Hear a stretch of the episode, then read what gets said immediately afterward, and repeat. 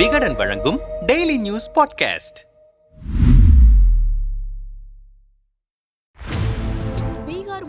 ஐக்கிய ஜனதா தள கட்சியின் நிறுவனருமான நிதிஷ்குமார் தேசிய அரசியலில் தீவிர கவனம் செலுத்த தொடங்கி இருக்கிறார் செப்டம்பர் ஐந்தாம் தேதி அன்று மூன்று நாள் பயணமாக டெல்லி சென்ற நிதிஷ் காங்கிரஸ் தலைவர் ராகுல் காந்தியை சந்தித்தார் தொடர்ந்து ஆம் ஆத்மி கட்சியின் ஒருங்கிணைப்பாளர் அரவிந்த் கெஜ்ரிவாலையும் சந்தித்து பேசினார் எதிர்க்கட்சிகளின் ஒற்றுமையை காட்டுவதற்காக வேறு சில தலைவர்களையும் சந்திக்கவிருக்கிறார் தேசியவாத காங்கிரஸ் கட்சியின் தலைவர் சரத்பவார் இடதுசாரி தலைவர்கள் உள்ளிட்டோரையும் நிதிஷ்குமார் சந்திப்பார் என எதிர்பார்க்கப்படுகிறது தேசிய அரசியலில் நிதிஷ்குமாரின் கணக்குகள் பழிக்குமா கடந்த மாதம் வரை பாஜகவுடன் கூட்டணி வைத்திருந்த நிதிஷ்குமாரின் ஐக்கிய ஜனதா தள கட்சி அந்த கூட்டணியில் இருந்து விலகி லாலு பிரசாத் யாதவின் ராஷ்டிரிய ஜனதா தளத்துடன் கூட்டணி வைத்து ஆட்சி அமைத்தது அப்போதிலிருந்தே பாஜகவை கடுமையாக எதிர்த்து வருகிறார் நிதிஷ் இந்த நிலையில் செப்டம்பர் இரண்டாம் தேதி அன்று ஐக்கிய ஜனதா தளத்தின் தேசிய செயற்குழு கூட்டம் நடைபெற்றது இந்த கூட்டத்தில் தேசிய அரசியலில் களமிறங்குவது குறித்து விவாதிக்கப்பட்டது கூட்டத்தில் பேசிய நிதிஷ் பாஜகவுக்கு எதிரான கூட்டணியை உருவாக்க எதிர்க்கட்சி தலைவர்களை சந்தித்து பேச டெல்லி செல்கிறேன் இரண்டாயிரத்தி இருபத்தி நாலாம் ஆண்டு நடக்கவிருக்கும் மக்களவை தேர்தலில் எதிர்க்கட்சிகள் ஒன்றிணைந்து போட்டியிட்டால் பாஜக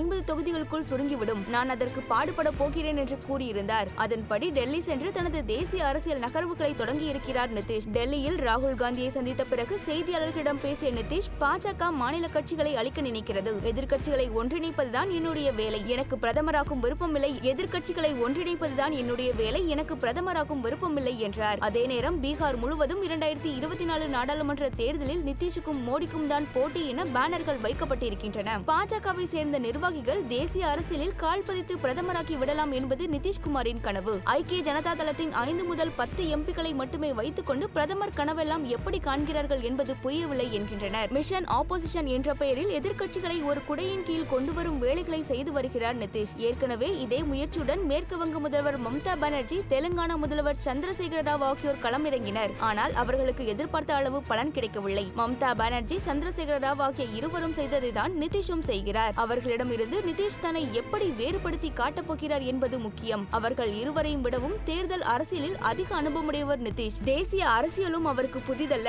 தான் பிரதமர் வேட்பாளராக களமிறங்க மாட்டேன் என்று நிதிஷ் சொல்லி வருகிறார் ஆனால் அவர் அதற்கான வேலைகளை தான் செய்து வருகிறார் என்று தோன்றுகிறது சமீபத்தில் ராஷ்டிரிய ஜனதா தளத்துடன் கூட்டணி அமைத்த போது அடுத்த தேர்தலில் தேஜஸ்வி யாதவை எங்களது கூட்டணியின் முதல்வர் வேட்பாளராக அறிவிப்போம் என உறுதியளித்து இருக்கிறார் நிதிஷ் மேலும் பீகார் அரசியலில் நிதிஷ்குமாருக்கான செல்வாக்கும் குறைந்து விட்டதாகவே தெரிகிறது எனவேதான் அவர் தேசிய அரசியலில் கால் பதித்திருக்கிறார் மேலும் எதிர்கட்சிக்குள்ளேயே ஒற்றுமை இல்லாமல் இருக்கிறது எனவே அவர்களுக்குள் ஒற்றுமையை ஏற்படுத்தி எதிர்கட்சிகளை ஒரு அணியில் திரட்டுவதே நிதிஷுக்கு மிகப்பெரிய சவாலாக இருக்கும் என்கின்றனர் தேசிய அரசியல் பார்வையாளர்கள் நிதிஷ்குமார் மீது பதவிக்காக அடிக்கடி கூட்டணி மாறும் அரசியல் பச்சோந்தி என்ற குற்றச்சாட்டு முன்வைக்கப்படுகிறது இதுவே அவருக்கு மிக பெரும் பின்னடைவாக பார்க்கப்படுகிறது இந்த குற்றச்சாட்டுக்கு மத்தியில் இரண்டாயிரத்தி இருபத்தி நாலு நாடாளுமன்ற தேர்தலுக்குள் எதிர்க்கட்சிகளை ஒரு அணியில் நிதிஷ் திரட்டுவாரா என்பதை பொறுத்திருந்து பார்ப்போம்